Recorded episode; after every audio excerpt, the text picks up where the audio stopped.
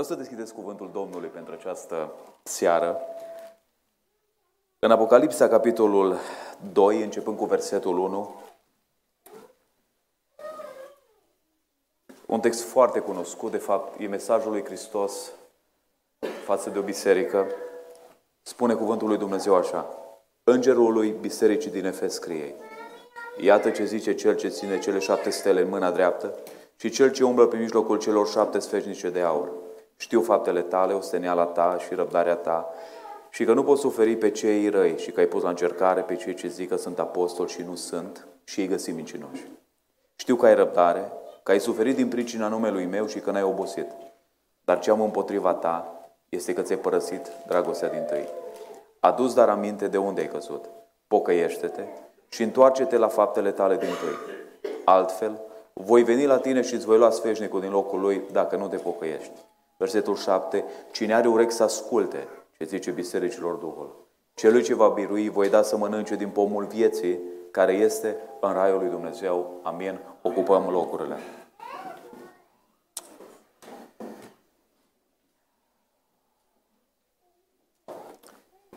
Când face Hristos o evaluare, de, face, de fapt El nu face cum o facem noi oamenii. Noi de obicei, ca și oameni, facem evaluări greșite. Știți că pe scaunul pe care stați dumneavoastră, de fapt, sunt trei păreri. Dumneavoastră ce părere aveți despre dumneavoastră, dumneavoastră ce părere au alții despre dumneavoastră și dumneavoastră ce părere are Dumnezeu despre dumneavoastră. Când se apropie Dumnezeu de un om, îi face o evaluare corectă. Noi putem să avem păreri subiective față de un om. Dar când se apropie Hristos, radiologia lui este una perfectă. Când se apropia Hristos de biserica aceasta, i-a zis așa Hristos, văd că ești o biserică care ai fapte. Era o biserică a faptelor, biserica din uh, Efes. Nu doar că era o biserică a faptelor, biserica din Efes era o biserică care din punct de vedere doctrinar era corectă. Biserica aceasta mai avea o binecuvântare. Biserica aceasta iubea mai mult caracterul decât darul. Păi putea să vină orice predicator, oricât de hăruit ar fi, oricât, orice mare dar de oratorie ar avea, dacă n-avea caracter, îi spunea în felul următor, pe la noi tu nu mai calci. Pentru că era o biserică care iubea mai mult caracterul decât darul. E ceva aproape pe cale de, dispari- de dispariție în vremurile pe care noi le aveam. Pentru că ne-am obișnuit ca, ca și biserici să ne uităm mai mult la dar decât la caracter. Cine vine? Păi cântă frumos, nu contează cum trăiește în rest, nu contează. Dacă cântă bine omule, îl trimitem prin toate bisericile. Dacă știe să adune public, nu e problemă. Dacă nu are caracter, îl primim în toate bisericile. Apropo de asta, un păstor i-a zis altui păstor, mă, tu de ce îl chem pe predicatorul ăla la tine? Că tu știm amândoi că ăla nu are caracter. Și o zis la care răspunsul lui a fost, da auzi, îmi strânge public. Ei bine, biserica din Efes era o biserică care iubea caracterul mai mult decât darul. Mai mult de atât, era o biserică care a cunoscut prigoana. Pe vremea comunismului, nu? Beciurile securității. Noi am avut biserica la noi, ne-a dărâmat baraca. Am vrut să facem uh, pe sub baracă. Au început frații noștri de la Bistrița să clădească o biserică în 1988-89. Au, au început să clădească și au dat seama securiștii și uh, Că clădim biserică, au trimis acolo toți jandarmii. I-au bătut și pe copii, i-au bătut și pe surori, i-au bătut și pe frați. I-au dus cu autobuzele pe toți la vreo 20 de kilometri de Bistrița. I-au lăsat în ger și au venit înapoi. Ce n-au venit pe jos dacă vă trebuie biserică. A fost o biserică care a suferit. Știți care e problema pe care a văzut-o Hristos la biserica asta? Domnule, ești în glorie. Dar nu uita un singur lucru. Că din glorie, de fapt, tu poți ajungi istorie. Și din slavă tu poți ajunge pavă. Pericolul care paște bisericile noastre e simplu, e același. Care paște biserica mea și a dumneavoastră este ca din glorie să ajungă istorie. Am fost în Londra de ceva vreme și am avut dorința să vizitez casa și biserica lui John Wesley. E bine, John Wesley a fost folosit de Dumnezeu atunci când Anglia era pe punctul de a avea o revoluție sau de a izbucni un război civil. Dumnezeu l-a trimis pe predicatorul ăsta călare sute de kilometri și mii de kilometri să predice Evanghelia în Anglia, oamenii să se pocăiască și astfel Londra să fie păzită de o revoluție. Oamenii s-au trezit, bisericile au început să se trezească. M-am dus și am zis, vreau să văd uh, camera lui, vreau să văd biserica lui. Am intrat în camera lui Ghidu, care ne-a dus, ne-a prezentat o cameră uh, 3 pe 3 lângă dormitorul lui, unde intrai din dormitorul lui în camera aia.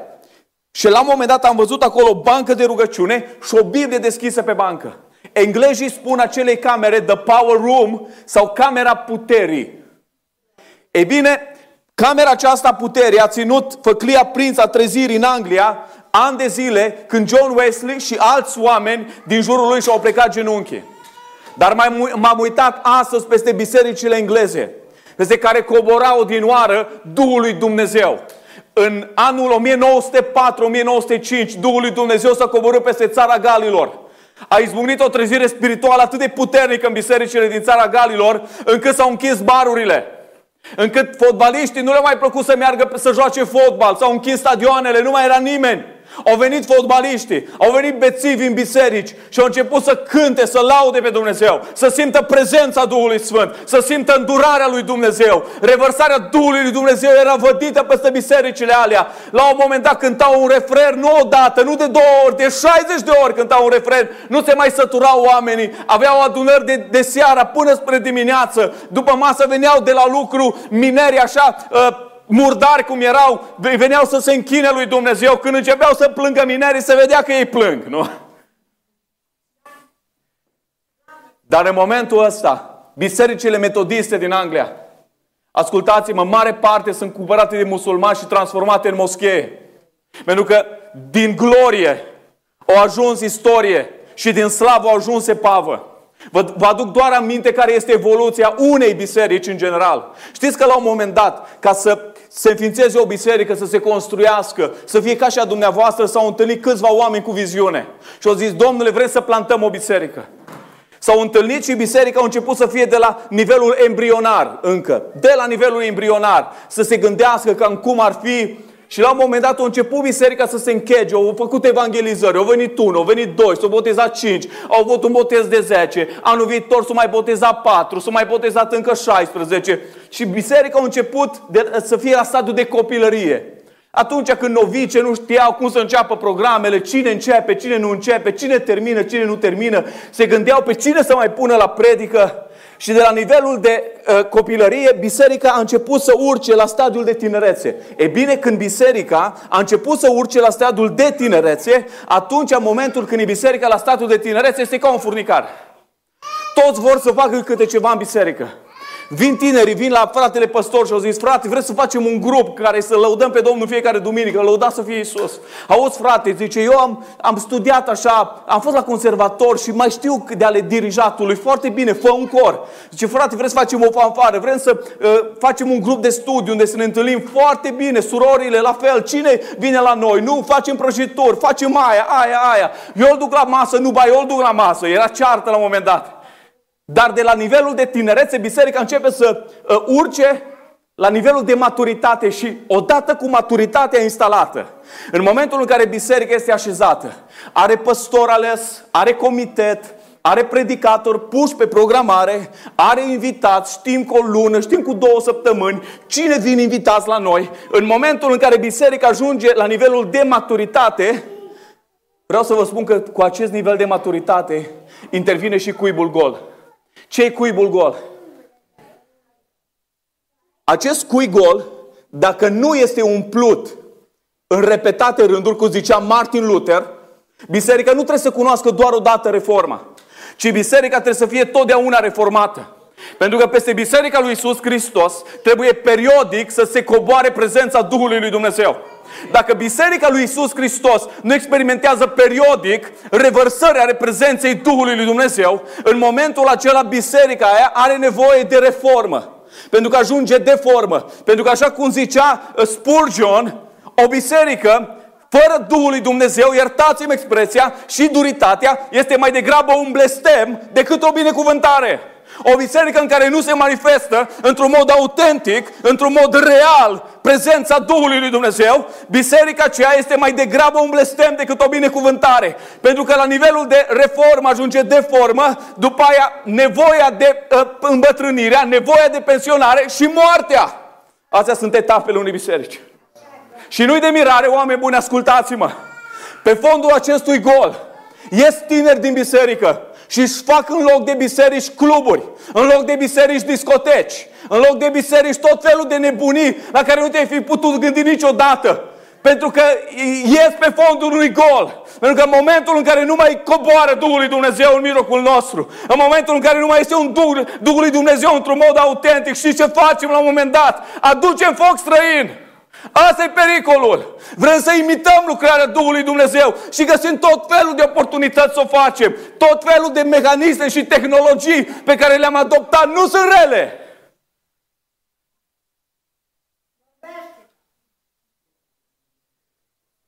Când biserica, de fapt, ajunge din glorie istorie, sunt trei pași spre cădere. Vine Hristos și spune așa, dar ce am împotriva ta este că ți-ai părăsit iubirea din tâi și ai făcut-o într-un mod intenționat și voit. Primul pas spre cădere este simplu, rutina. Când ne-am obișnuit cu predicile, probabil unii dintre dumneavoastră v-ați gândit, zice, citește în Apocalipsa, zice, am mai auzit predici în Apocalipsa. Cântările pe care le-am cântat, o, zice, astea le cântăm în fiecare duminică, cel puțin o dată pe lună. E atunci când biserica începe să meargă din inerție. Când vii la biserică, doar să vii la biserică. Atunci când îți pierzi pasiunea, când nu mai ai foame pentru absolut nimic. Mai am harul să mai stau câteodată în față, în biserică, și mai văd pe unul venind. Domnule, când, când vine la biserică, vine parcă prin bândursă. Parcă vine la moarte. E adevărat, oameni buni, ascultați-mă. E un chin. E un chin fantastic pentru oamenii care nu mai simt prezența lui Dumnezeu. Pentru oamenii care și-au părăsit iubirea din tăi. Să cânte cântările slavei, ai gloriei, a prezenței lui Dumnezeu, a bucuriei și ei să nu le mai aibă. E un chin bisericesc la care sunt supuși. Nu degeaba că își rod unghiile, își găsesc altceva de făcut, se uită, își pun mâna prin păr, se uită pe pereți, numără becurile. Pentru că în momentul în care s-a apropiat Hristos de biserica asta, i-a zis ce am împotriva ta este că ți-ai părăsit iubirea din tâi, nu ți-ai pierdut-o. Și a părăsit pe cineva, faci într-un mod intenționat și voit. Eu am fost copilul generației aia cu cheia la gât. Îmi punea tata cheia dimineața și îmi zicea, copile, te rog frumos să nu pierzi, da? Zis, da, tată. Cel puțin o dată la două săptămâni tata spărgea ușa. Pentru că în momentul în care intra, venea tata și zicea, unde e cheia? Nu știu, tata, am pierdut. O dată la două săptămâni aveam ușa spartă. Deja tata venea de la lucru, se, se întreba pe drum, ori a pierdut copilul ăsta cheia. Am făcut ceva neintenționat. N-am voit să fac lucrul acesta. Dar când Hristos spune, tu ai făcut un lucru intenționat și voit. Ascultați-mă, oameni buni.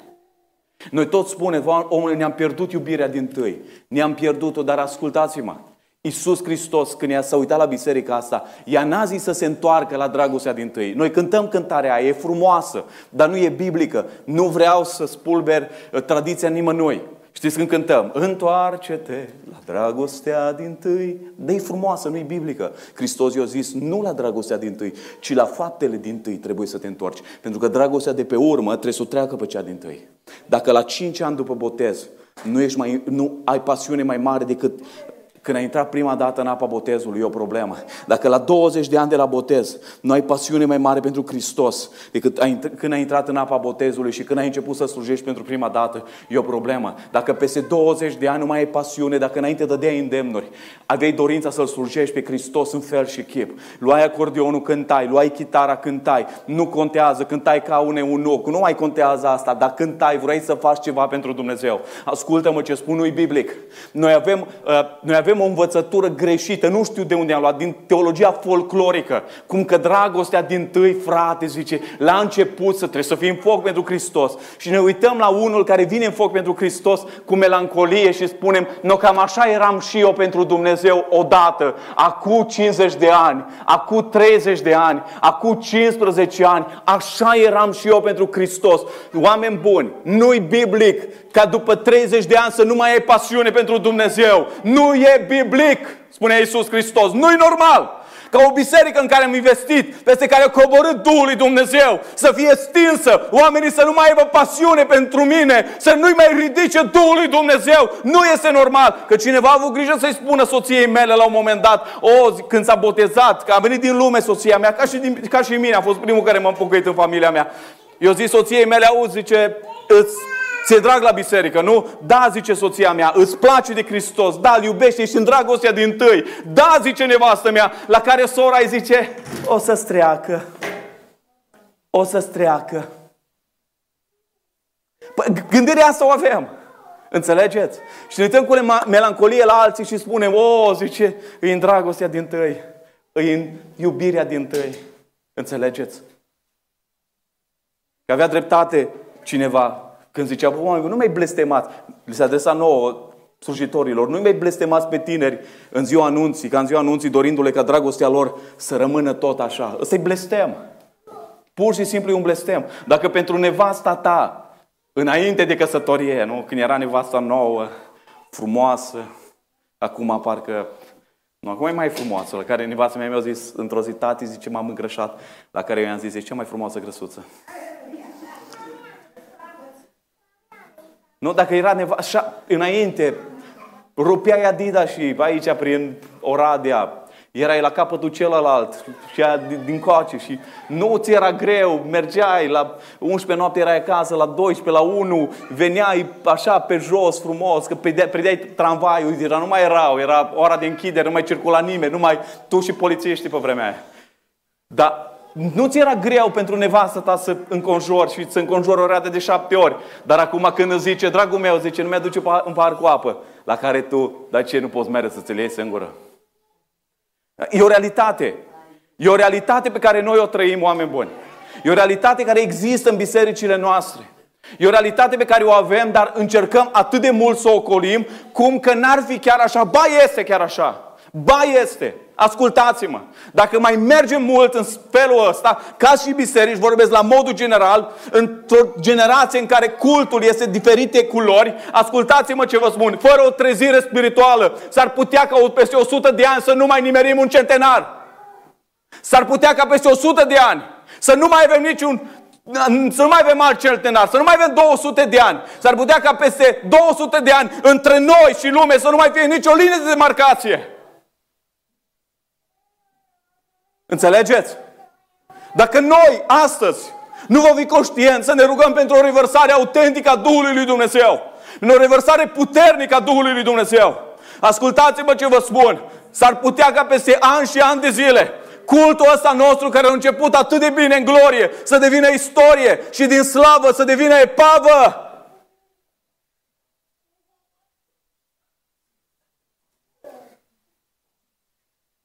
Ieremia 2 cu 2 zice, mi-aduc aminte de dragostea ta când erai tânără, că mă urmai într-un pământ sec, în pustiu, nu emiteai nicio pretenție. Absolut. Dar acum avem pretenții cu rămadă. Că s-o stricat mașina și nu mai vin. Că, frate, zice, cine predică? Stau acasă. Avem invitați, n-am avem invitați. Dacă avem invitați, vin. Dacă n-am avem invitați, domnule, nu mai vin. Dar aduți aminte înainte, nu? Că tot trăim, avem un sindrom al melancoliei. O să vorbesc și de asta, de sindromul ăsta al melancoliei. Spuneai, nevastă, Veneai de la, ai fi venit de la urgență, nevastă zice, uh, pregătește-mi hainele, calcă în cămașa, că, dar unde te duci, mă? Tu ești bolnav, tu ești cu medicamente, diabet, ți-a urcat diabetul, era să dai în comă de... Nu, nu, nu, zice, mă duc la adunare că e rugăciune. Păi mă, omule, mă, nu, nu, nu, eu vreau să iube, eu iubesc rugăciunea. Așa erai. Uh, nevastă, pregătește dar unde te duci, mă, plouă afară, ninge, nu mă interesează, umbrela avem, nu avem, glugă e bună, nu nimic, prin ploșcăraie, prin ploaie, nu conta, nu conta, te duceai. Dar acum, domnule, nu merge mașina, ă, nu merge ăla, îi ploaie, îi în soare, nu mai vin. Și urmăm încet, încet bisericile istorice, în care dimineața, full, plin, cina Domnului, toți. Seara, bate vântul frunzele. Am încercat biserica mea să o să-i mustru, să-i forțez, să mă pun în genunchi, să le zic fraților, vă implor, nu știu, faceți ceva, veniți și seara la biserică. Seara, domnule, bate vântul. Toți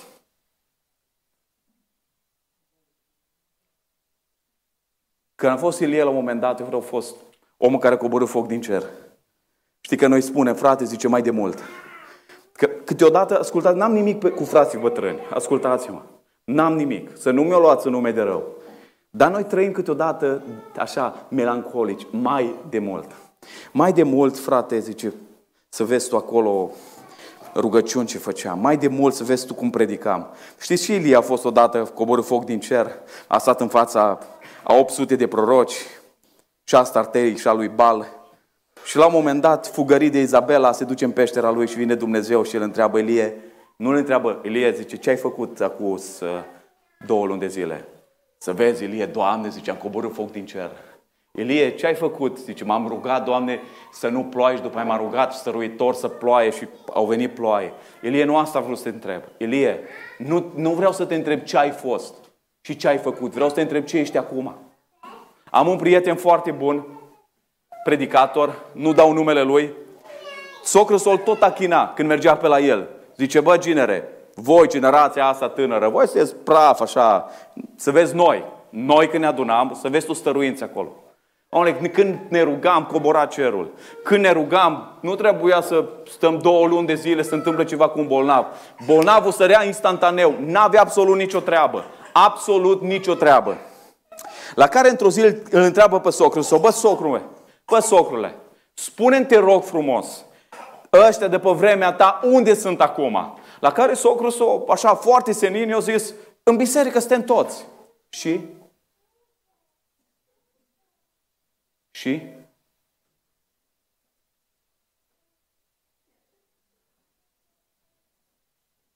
Vreau să vă întreb așa, în modul cel mai sincer. Nu ce-ai fost la un moment dat. Te întreabă Dumnezeu într-un mod direct. Cum ești acum? Cum ești acum? Adu-ți aminte cum iubeai pe frați. Știi ce ziceai înainte? La prima predică pe care ai ascultat-o, ai rămas așa șoc. De unde, de, de unde, de unde a citit omul ăsta? Care psalm? Psalmul, psalmul 5. Păi așa ceva n-am mai auzit în viața mea. Dar uh, surorile astea care au cântat, au făcut ceva școală? Zice, nu.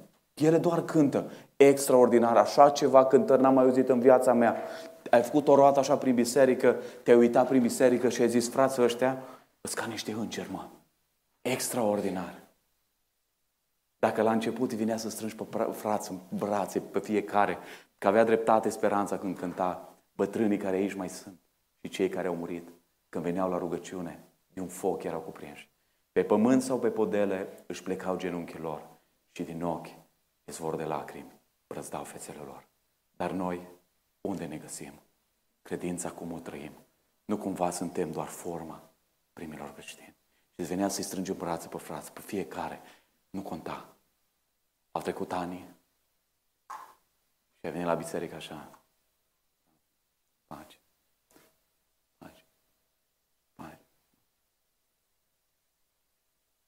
Ce zici de fratele ăla? E. Da de la lat.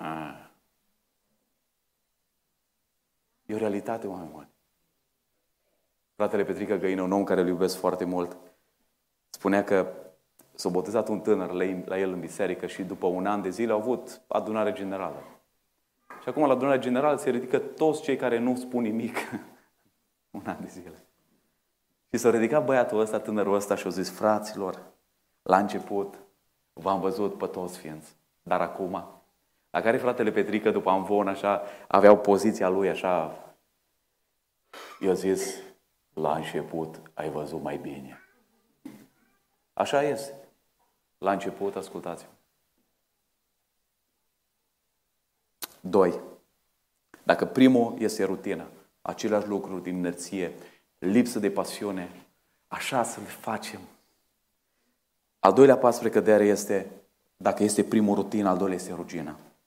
Atunci când ți este greu să te mai dai jos din pat, atunci când ți este greu să mai deschizi brațele, să mai iubești, atunci când este greu să vii să mai slujești, lasă, Domnule, să facă și alții.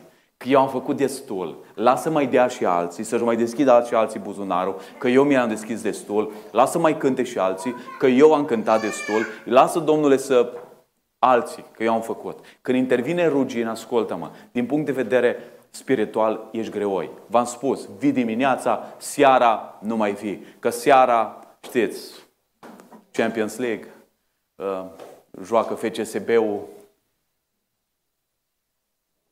TikTok-ul, numai să văd ce face colega mea. Trei ore pe... Ai devenit, nu mai e chef să mai citești Biblia. Nu mai, să, nu mai, să nu se mai deschide Biblia. Știți că, cu durere o spun, s-a făcut un sondaj, apropo de Biblie, 90% din familiile care se căsătoresc în bisericile noastre rămân cu atâta Biblie cu cât au învățat înainte de nuntă. Nu e de mirare că tinerii care se căsătoresc, mare majoritate nu mai slujesc. V-ați întrebat de ce?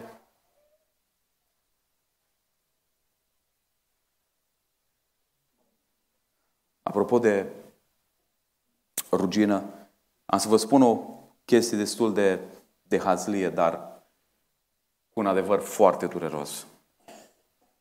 Un păstor, este un păstor în Oltenia, David îl cheamă de la Negomir. Omul ăsta e trup și suflet pentru lucrare. Trup și suflet. Sacrificii peste sacrificii. Și la un moment dat, un frate care era mai ruginit, așa, îl sună. Nu dădea la biserică numai din Haști în Paști. Știți că unii au nevoie de păstor numai pentru ungere, pentru căsătorie și pentru mormântare. Da, în rest, n-au treabă. Nici o treabă. Mai mult îl încurcă decât îl ajută în rest. Și îl sună un frate din ăsta așa mai ruginit, care nu prea da la doar așa din când în când, la un eveniment, să vadă cine mai vine. Și îl sună și zice, frate, așa cu voce stinsă, te rog frumos să vii mâine, să-mi faci ungerea, te rog din toată inima. Da, merge. La ora stabilită, bate la ușă, nimic. Mai bate o dată, nimic. Încearcă ușa, ușa se deschide, intră într-un hol, dintr-un hol, într-un living și ce să vezi? Fratele cu fața la un perete și pe o perete o plasmă cât peretele. La care prietenul meu îi zice, păstorul, îi zice, frate, zice, am venit. Ce fra- frate, zice, ă, numai un pic, 10 minute, 10 minute, fratele era la un film cu turci. Avea dreptate Cora, nu ne mai cuceresc turcii prin sabie, ne cucerit de mult cu telenovelele. Era la un film cu turci și au zis, frate, zice, 10 minute, n-am pierdut niciun episod, niciun episod, te rog frumos să mă aștepți. 10 minute și am terminat treaba. Stă și stă și zice, frate, am venit să-ți fac ungerea. Frate, te rog frumos, încă, încă un pic, nu s-a terminat, eu n-am pierdut niciun episod, când e gata, stă a meu ce stă și zice la un moment dat, știi ceva, să te ungă turcii, că eu am plecat. Iubiții mei, e o realitate. Pentru că în momentul în care intervine rugina, ne mișcăm greu, nu mai avem niciun chef pentru cele spirituale. Și ascultați-mă, după ce intervine rutina, după ce intervine rugina, și ce intervine? Ruina. Și nu-l mai vezi. Îl aduc părinții. Hai mă și tu un pic la... Ai mai venit de doi ani la adunare. Hai mă și tu un pic, că vine în seara asta cineva, avem musafiri, avem evangelizare, să te vadă păstorul, mă, că mai vii și tu din când în când. Știți că la un moment dat Dima a avut cel mai mare învățător care a existat, pe Pavel. Dar știți că în momentul în care a intervenit în viața lui rutina, rugina, a intervenit ruina și nu l-ai mai văzut. Păi poți să ai cea mai tare biserică. Poți să ai cel mai tare păstor din țară. Dacă în viața ta nu ai grijă la viața spirituală, te prăpădești. Nu, nu-i mai vezi. După ce intervine rutina, rugina și ruina. Și nu e mai văzut. Și ce face Hristos astăzi prin cuvântul Lui? La fel ce vreau să fac și eu. Spune cuvântul Lui Dumnezeu așa. Adu-ți dar aminte de unde ai căzut. Pocăiește-te și întoarce-te la faptele tale din tâi. Altfel, voi veni la tine și îți voi lua sfeșnicul din locul lui, dacă nu te pocăiești. Iisus face apel la memorie. La memoria mea și la memoria dumitale. Și spune așa, adu-ți dar aminte. Care au fost lucrurile pentru care m-ai dat? Care au fost iubirile pe care, dragii mei, ascultați-mă, cum ar fi să mă duc cu soția mea pe stradă de mână și să-mi întorc capul după fiecare femeie pe care o văd? Știți că din punct de vedere spiritual s-ar putea ca unii din locul acesta să fi făcut așa. Doamne, zice, te iubim. Tot la idolii uh, moderni. Doamne, ești cel mai frumos. Tot la idolii moderni. Iisus Hristos a zis, a dus dar aminte de unde ai căzut. Întoarce-te. Plângi. Plângi. Știți care nu există blestem mai mare pentru o biserică, pentru că Hristos spunea, știi care e consecința nepocăinței? Simplu, îmi voi lua prezența de aici. Pentru că nu e mai mare blestem pentru o biserică decât să se întoarcă, să se întâlnească aici și să spună Domnul este aici, aleluia! Și voi să spuneți aleluia și Hristos să nu fie. Să se citească despre El și El să nu fie prezent aici. Ăsta e cel mai mare pericol pentru o biserică. Știți că în biserica din Laodicea aveau toți, aveau, aveau fanfare, aveau predicatori, aveau bani, aveau de toate își parcau mașinile și nu știai care e mai tare decât alta. Veneau la adunare și nu știai, domnule, care este haina de firmă mai bună decât alta. Când veneau aici predicatorii, predicau ilustri predicatori, erudiți predicatori. Trei puncte, în omiletica românească, trei puncte principale, ideea textului, trei puncte principale, trei secundare, aplicație la sfârșit și biserica mergea mulțumită că Domnul a fost acolo. Dar în timp ce lăudau ăștia pe Domnul, corul puneau, îi trece Iisus pe aici, la un moment dat Iisus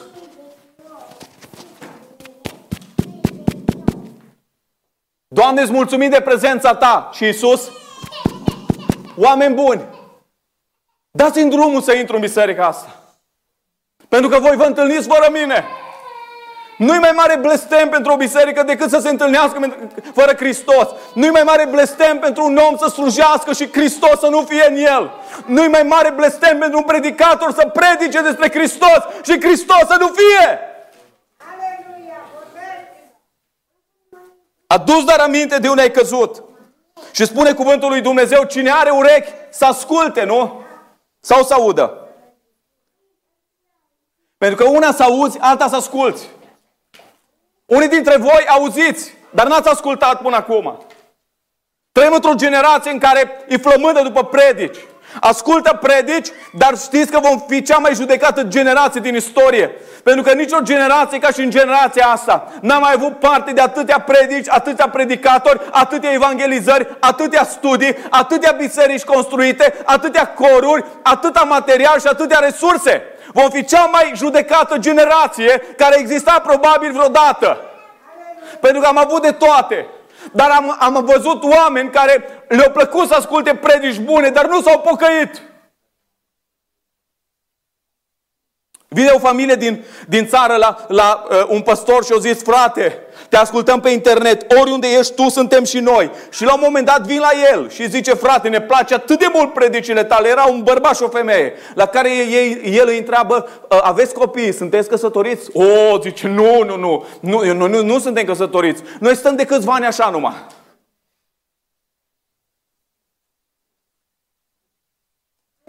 Cine are urechi nu să asculte, nu să, nu să audă, ci să asculte, pentru că în momentul în care vrei să asculți, știți, când auzim, zice, când le zic eu copiilor mei, bă, ați auzit? Da, tati, da, am auzit. Dar în momentul în care zis, bă, ascultați, în momentul ăla se opresc. A asculta înseamnă a te opri. A te opri din mersul nebun al vieții tale a te opri să mai faci păcatul, a te opri să mai joci un rol în biserică, a te opri să mai joci o viață dublă, pentru că ascultați-mă ce vă spun, cei mai buni actori nu sunt la Hollywood, cei mai buni actori s-ar putea să fie printre noi. Pentru că în momentul în care face Hristos evaluare, El nu face ca și noi. Ochii Lui pătrund, pune măduva oaselor noastre.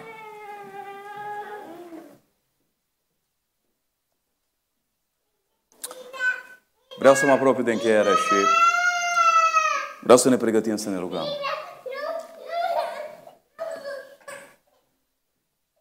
Venisem de ceva vreme de la Suceava și în momentul în care urci mestecănișul, undeva pe dealul acelea pitorești, erau o tânără cu un tânăr. Și am văzut, am surprins imaginea cum tânărul și-a pus capul pe pieptul iubitei lui. Și la un moment dat, când și-a pus capul pe pieptul iubitei lui, iubita i-a cuprins cu mâna stângă capul și cu mâna dreaptă se uita în telefon. Dați-mi voie să mă duc cu imaginația mai departe.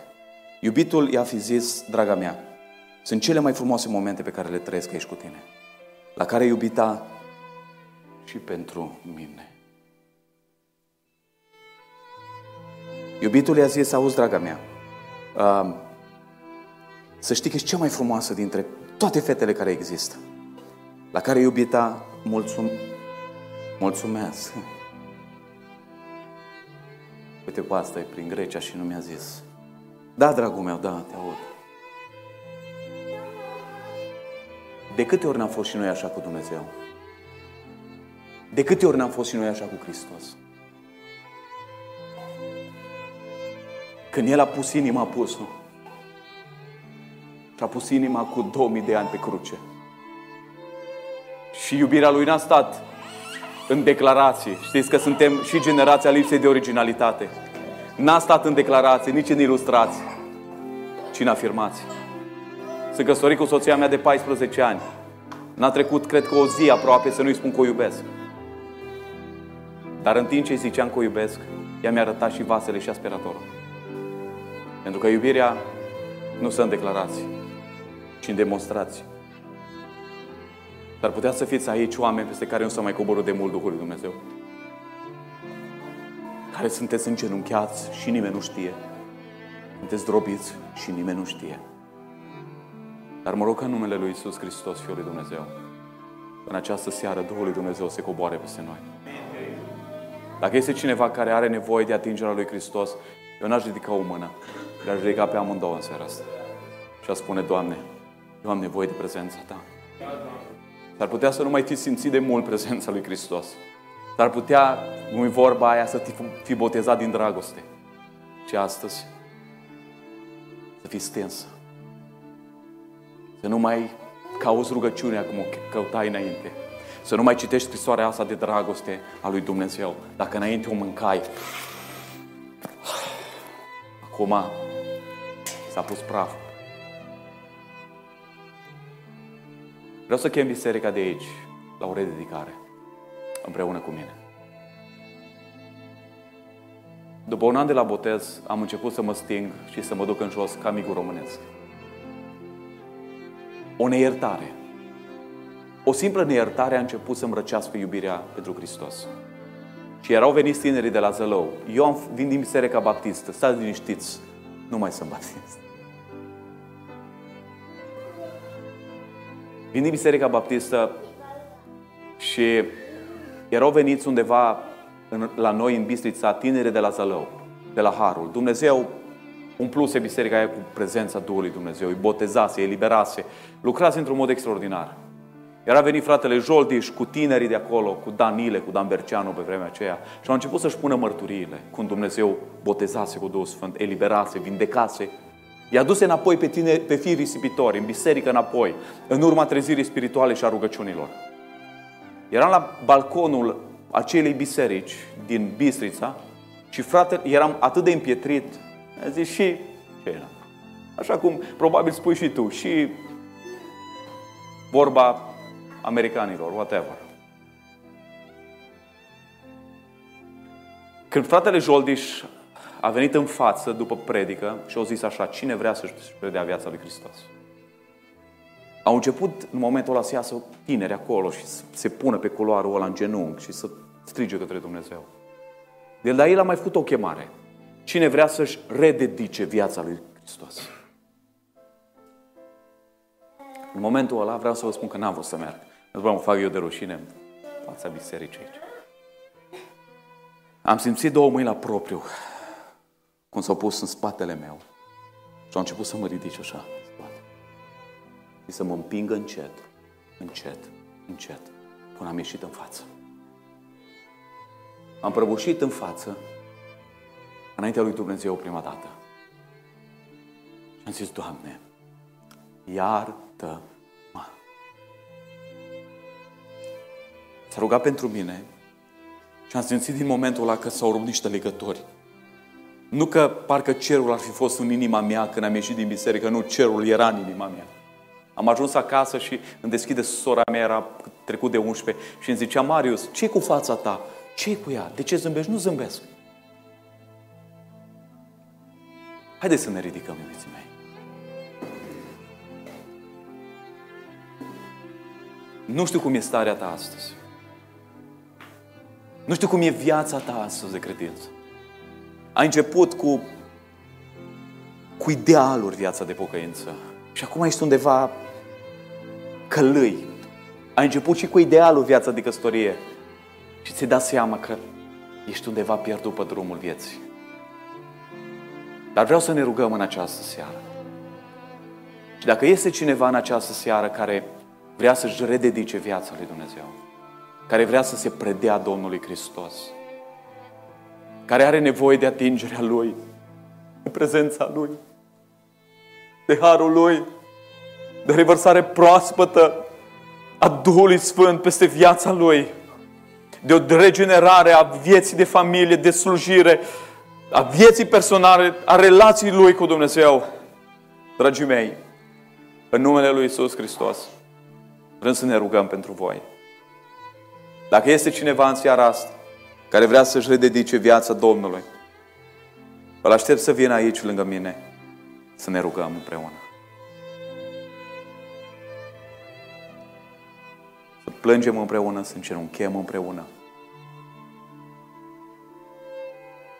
Intrăm în rugăciune și toți cei care vreți să fiți atinși de prezența lui Dumnezeu, vă chem să veniți aici lângă mine.